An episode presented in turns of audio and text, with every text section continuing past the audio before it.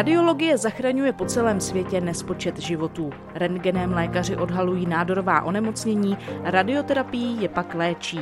Zdravotnictví je jen jedním z mnoha odvětví, kde se můžeme s využitím radioaktivních látek a ionizujícího záření v běžném životě setkat. A které je také původcem radioaktivních odpadů, o které je potřeba se bezpečně postarat a uložit je tak, aby neohrozily lidi ani přírodu. Ale kam? Odpověď našli odborníci už před více než 60 lety.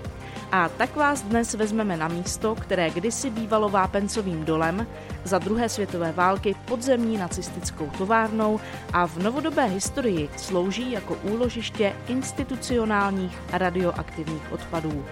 Vítejte u poslechu dalšího dílu podcastové série Poločas rozpadu a ne kam s ním.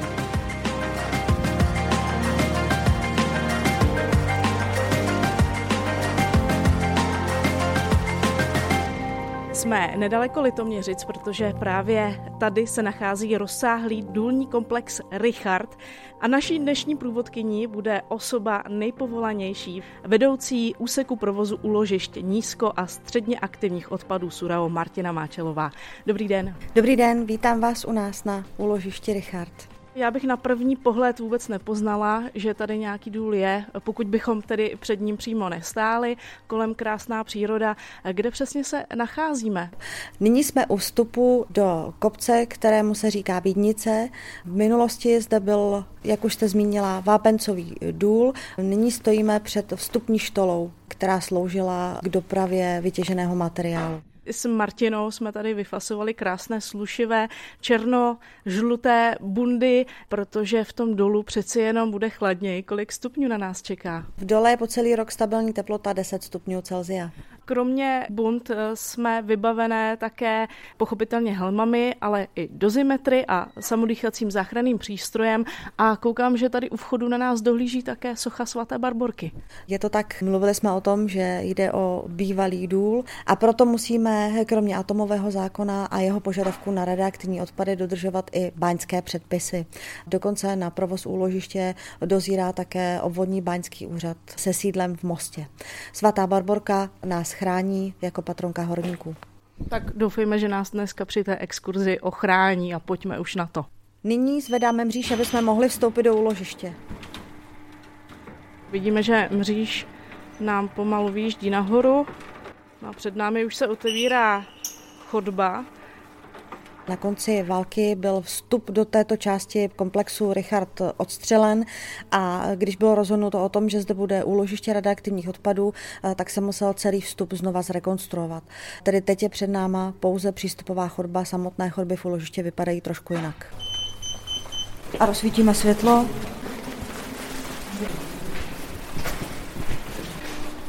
My jsme prošli už tou přístupovou chodbou a prostor za ní se rozšířil. Martino, takhle to vypadalo za druhé světové války, když tady byli nacisté. Ano, nacisté chtěli podzem schovat výrobu pravděpodobně motorů do tanků a potřebovali spevnit ty chodby tak, aby ani spojenecký nálet jim tu továrnu nezničil. Proto spevnili všechny chodby betonovými rámy, přes které jsou ještě betonové překlady. Nicméně doba nacistické továrny je už dávno pryč a Richard, tedy konkrétně Richard II, oslaví už 60 let, co by úložiště v příštím roce. Proč tehdy padla volba právě na Richarda, aby se z něj stalo úložiště? Na konci 50. na začátku 60. let 20. století v Československu zaznamenal velký nárůst průmysl, který využíval zdroje ionizujícího záření. Bylo potřeba nějak nakládat se vznikajícím radioaktivním odpadem. Bylo rozhodnuto, že zdejší unikátní horninová struktura bude pro účely úložiště velmi vhodná. Jde o to, že jak nadloží, tak podloží je tvořeno nepropustnými jílovitými slínovci. No a předpokládám, že i dílo tehdy tedy nacistů asi přišlo vhod v tom smyslu, že už je tady vybudovaná nějaká infrastruktura nějaké to spevnění. Ano, paradoxně utrpení vězňů, kteří zde pracovali v nelidských podmínkách pro nacisty, je trochu snad vykoupeno tím, že jimi zadaptované prostory dnes slouží pro mírové využití ionizujícího záření. Zpráva úložišť radioaktivních odpadů převzala Richarda v roce 2000, tedy poměrně krátce předtím, než vy jste do Surao nastoupila. Pomyslela jste si tehdy, že jednoho dne budete mít Richarda společně i s dalšími úložišti na území České republiky, jak se říká, pod palcem? Tehdy jsem na to samozřejmě nemyslela. Byla jsem čerstvý absolvent Fakulty jaderné a fyzikální inženýrské a když jsem se od třetího ročníku specializovala na radioaktivních odpady, tak že budu někdy pracovat na Surao, jsem eh, nepomýšlela. Pracovala jsem tehdy v Ústavu jaderného výzkumu v Řeži. Ale je pravda, že vlastně celý svůj profesní život se věnuje radioaktivním odpadům už od doby vysoké školy. Jak už jsem zmínila, tak eh, vy jste vedoucí všech současných úložišť eh, na území Česka. Co vůbec tato pozice obnáší? Především poměrně velký stres. Obnáší péči o hladký a bezpečný chod všech tří v současné době provozovaných úložišť v České republice. Zásadní je vyhovět požadavkům dozorných orgánů, což je v našem případě Státní úřad pro jadernou bezpečnost. Ukládání radioaktivních odpadů podléhá atomovému zákonu a řadě navazujících vyhlášek. Ty požadavky jsou poměrně striktní a je jich velké množství.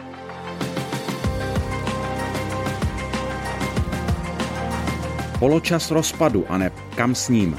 Podcast Surao o bezpečné budoucnosti s radioaktivními odpady. Jak tak pokračujeme chodbou, tak Martina mě zastavila před zdí které já bych si asi normálně vůbec nevšimla, protože mi prostě přijde taková obyčejná, ale vy jste mi prozradila, že za ní se právě ukrývají radioaktivní odpady, takzvané institucionální odpady. O jakých konkrétních odpadech tedy v tomto případě mluvíme? Úložiště Richard slouží pro ukládání umělých institucionálních odpadů. Znamená to, že to jsou radioaktivní odpady vzniklé při radiačních činnostech v průmyslu, ve vědě, ve výzkumu, ve školství a tak dále.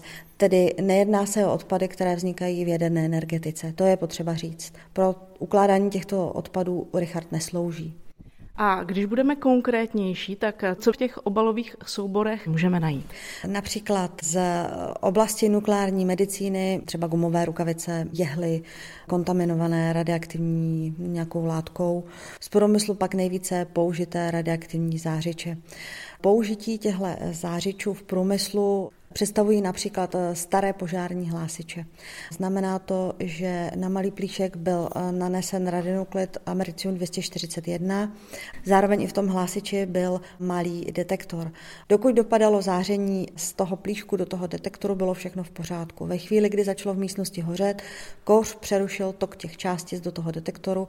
Detektor zaznamenal, že je něco v nepořádku, a spustil alarm. Dnes se tento typ požárních hlásičů již nesmí používat, proto byly všechny v České republice odmontovány a uloženy zde v Richardu. Dalším zajímavým použitím radionuklidového zdroje může být například výstupní kontrola naplněnosti nápojů v plechových obalech. Použití zdrojů ionizujícího záření v průmyslu je poměrně rozšířené, jde o aplikace všude tam, kde potřebujete zjistit naplněnost v nějakém silu nebo v nádrži, kdy nevidíte dovnitř, zatímco radioaktivní záření se dovnitř dostane. Čili jsou to různé hladinoměry v nádržích s pískem v metalurgických provozech. Může to být také například použití zářičů v defektoskopii, kdy je sledována neporušenost svaru u nějakého potrubí. Jsou to zkrátka aplikace, které nám pomáhají v každodenním životě a s některými z nich jsme se každý z nás setkal. A potom, co tedy ty zářiče doslouží, tak je právě potřeba bezpečně uložit a od toho je tady Surao a také Richard. Ve chvíli, kdy doslouží, už eh, znamenají hrozbu pro člověka a jeho životní prostředí. Proto je potřeba jej bezpečně od člověka a jeho životního prostředí oddělit což se děje právě systémem bariér v úložištích. A to, že teď stojíme před eh, tou zdí, za níž se tedy skrývá ta ukládací komora, znamená, že tato konkrétní už je naplněna. Ano, tato ukládací komora byla zaplněná lidově řečeno až po strop obalovými soubory. Volné prostory byly vyplněny speciální betonovou směsí s nízkou hydraulickou vodivostí a komora tak byla natrvalo uzavřena. Nám se pomalu a jistě blíží nějaký záhadný zvuk. Čím dál tím hlasitější.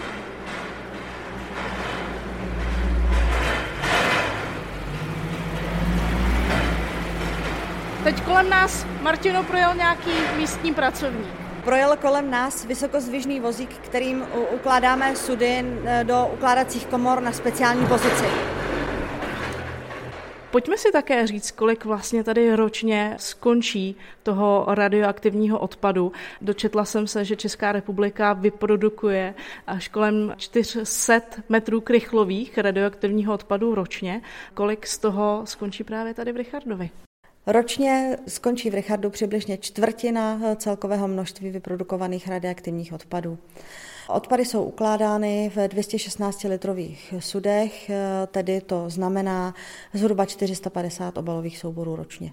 Už jsme se bavili, z jakých různých odvětví odpady pocházejí, tak kolik producentů tady své odpady ukládá? Tady je potřeba zmínit, že těch firm, které nakládají s ionizujícím zářením, může být až okolo 100 v České republice. Ale firmy, které mají povolení státního úřadu pro jadernou bezpečnost, zpracovávat tyto odpady právě do těch obalových souborů, do těch sudů, těch je v současné době v České republice asi pět. Takže moje odpověď na otázku, od kolika původců jsou zde ročně ukládány odpady, je zhruba od pěti. Ten největší původce radioaktivních odpadů je Ústav jaderného výzkumu v Řeži.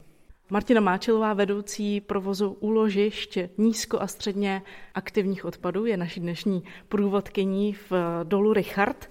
Bavili jsme se také o tom, že Richard oslaví, co by úložiště 60 let, to už je tedy poměrně dlouhá doba, co jako úložiště slouží, tak kolik celkem je tady už radioaktivního odpadu, tedy toho nízko a středně aktivního uloženo?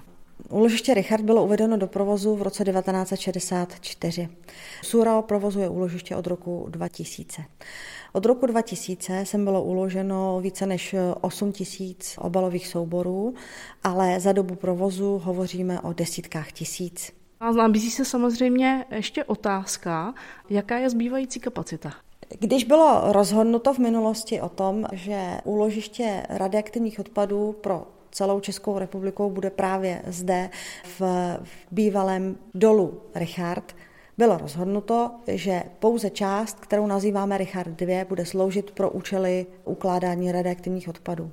Těch prostorů, které jsou zde již k dispozici, je poměrně dost na to, aby provoz úložiště byl zajištěn po dobu nezbytně nutnou k tomu, než bude uvedeno do provozu hlubinné úložiště.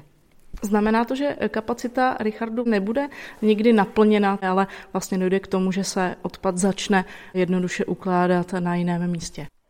Prostory, které v úložišti jsou, i když ne všechny jsou ještě zrekonstruovány do vhodné podoby k ukládání radioaktivních odpadů, zcela jistě vystačí do doby spuštění provozu hlubinného úložiště. Hovoříme však o volném objemu z hlediska místa. Daleko důležitějším parametrem je limit aktivity pro vybrané radionuklidy, které se zde ukládají. Tento limit je odvozen pro každý jednotlivý radionuklid, je schválen státním úřadem pro jadernou bezpečnost a vychází z tzv. bezpečnostních rozborů. Ty byly navrženy tak, aby v budoucnu, až se ztratí povědomí o tom, že zde úložiště je, a lidé začnou eh, krajinu využívat obvyklým způsobem, tak eh, aby když se například někdo rozhodne, že si zde postaví farmu, nedostával vyšší dávky radioaktivity, než je takzvaná optimalizační mez, která je daná českou legislativou a je to žádná celá 25 milisievertů za rok.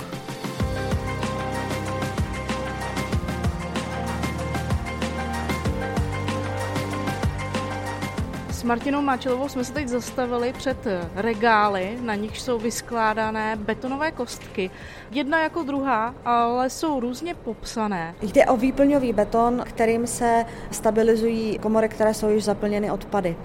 Tenhle ten výplňový beton, kromě okolní horniny, je jednou z nejdůležitějších eh, bariér proti úniku radionuklidů z uložených odpadů. Takže tyto kostky nám slouží k průkazu, že Použitá betonová směs pro výplň komor má dlouhodobě požadované vlastnosti. Jak dál postupujeme vnitřkem kopce Bídnice? V jaké tak hloubce se teď nacházíme? Kolik nás zhruba metrů dělí od vrcholku toho kopce? Teď se nacházíme v místě, které je zhruba 45 metrů pod povrchem. V nejhlubším místě nadloží tvoří zhruba 60 metrů.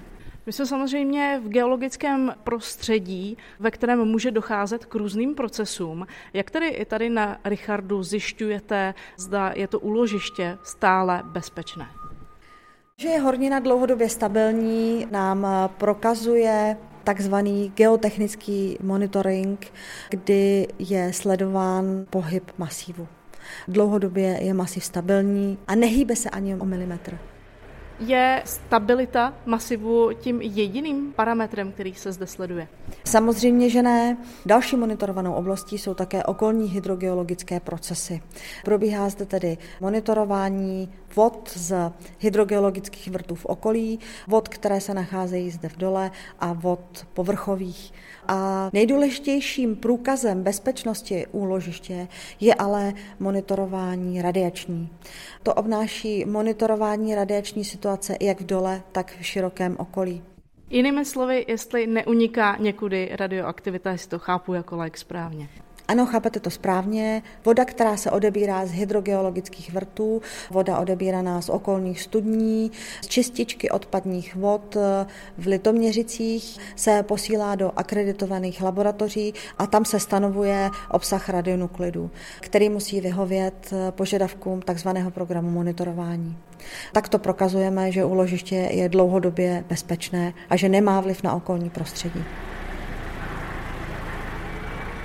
Já musím tedy říct, že jsem neočekávala, že tady bude až takový provoz. Stále kolem nás jezdí nějaké vozíky a my už jsme také dorazili k další z ukládacích komor, ale tato ještě není zabetonovaná, protože tady se ještě, jak vidím, sudy ukládají a okolajka by mohlo říct, že se jedná o obyčejný sklad, kde je jeden sud naskládaný na druhém. Vidím, že jich je tam poměrně hodně, ale on celý ten způsob ukládání tady v Richardu je sofistikovaný. Možná to tak okulajka může připadat, ale sudy jsou zde vyskládány do takzvané e, ukládací figury.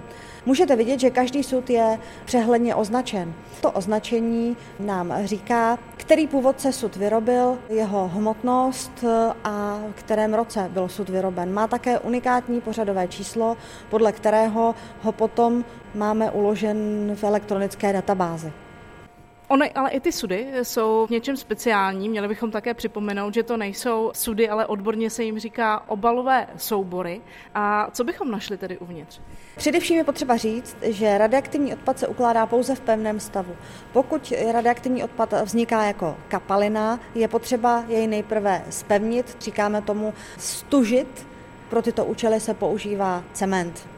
Většina těchto sudů je zpracována takzvaným systémem sud v sudu. To znamená, že samotný odpad je zabetonován, nebo v případě, pokud je sám o sobě už eh, pevný, tak je vložen do menšího 116 litrového sudu. Ten je vložen do tohoto sudu 216 litrového a mezi prostor mezi sudy je vybetonován. Tento beton slouží jednak jako odstínění uložených odpadů, aby zbytečně neozářoval obsluhu a jednak z hlediska soudržnosti obalového souboru. Mohlo by se zdát, že původce radioaktivní odpad vloží do sudu jen tak, ale není tomu tak. Pro každý sud existují tzv. podmínky přijatelnosti, které musí splnit. Mezi tyto podmínky přijatelnosti patří například dávkový příkon na povrchu sudu, hmotnost sudu a snad nejdůležitějším limitem je obsah radionuklidu v každém sudu. Může se stát, že původce potřebuje uložit odpad, který limit aktivity překračuje. Není možné takový obalový soubor uložit, Existuje ale možnost, které říkáme skladování obalových souborů, které jsou zde skladovány buď po dobu, než aktivita poklesne pod ten limit aktivity, anebo jsou zde skladovány až do doby, než bude uvedeno do provozu hlubinné úložiště, kam budou převezeny. Tyto sudy jsou potom ukládány na speciálních proložkách, které právě kolegové převáželi na jiné místo v úložišti, což byl ten hluk, který jsme před chvílí slyšeli. Když mluvíte o limitu sudu z pohledu různého stupně radionuklidu, můžu si to představit tak, že ty sudy, které před sebou vidíme, tak některé můžou být naplněny třeba jenom z půlky, některé zase můžou být naplněny víc. V závislosti právě na tom, jaký typ radioaktivního odpadu, respektive nuklidů se v nich nachází. V první řadě je třeba si uvědomit, že původce za každý sud, který sem uloží, platí. Tento poplatek je určen nařízením vlády, každý rok se o 2% zvyšuje. Pro letošní rok, to je rok 2023, činí cena za uložení jednoho obalového souboru zhruba 36 tisíc. Původce je tedy motivován k tomu, aby sud naplnil příslušným radionuklidem vždycky až do limitu. Poločas rozpadu a neb kam s ním? Podcast Súrao, protože bezpečná budoucnost je naším posláním.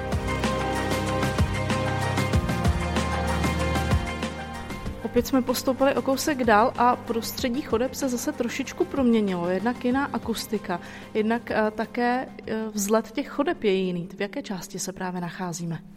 Teď jsme v chodbě 1, je to část, která byla zadaptována eh, mezi lety 2019 až 2021 eh, pro ukládání. Byl to přesně ten okamžik, kdy eh, místo v komorách určených pro ukládání bylo již zaplněno a bylo potřeba zadaptovat nové ukládací komory pro další provoz úložiště.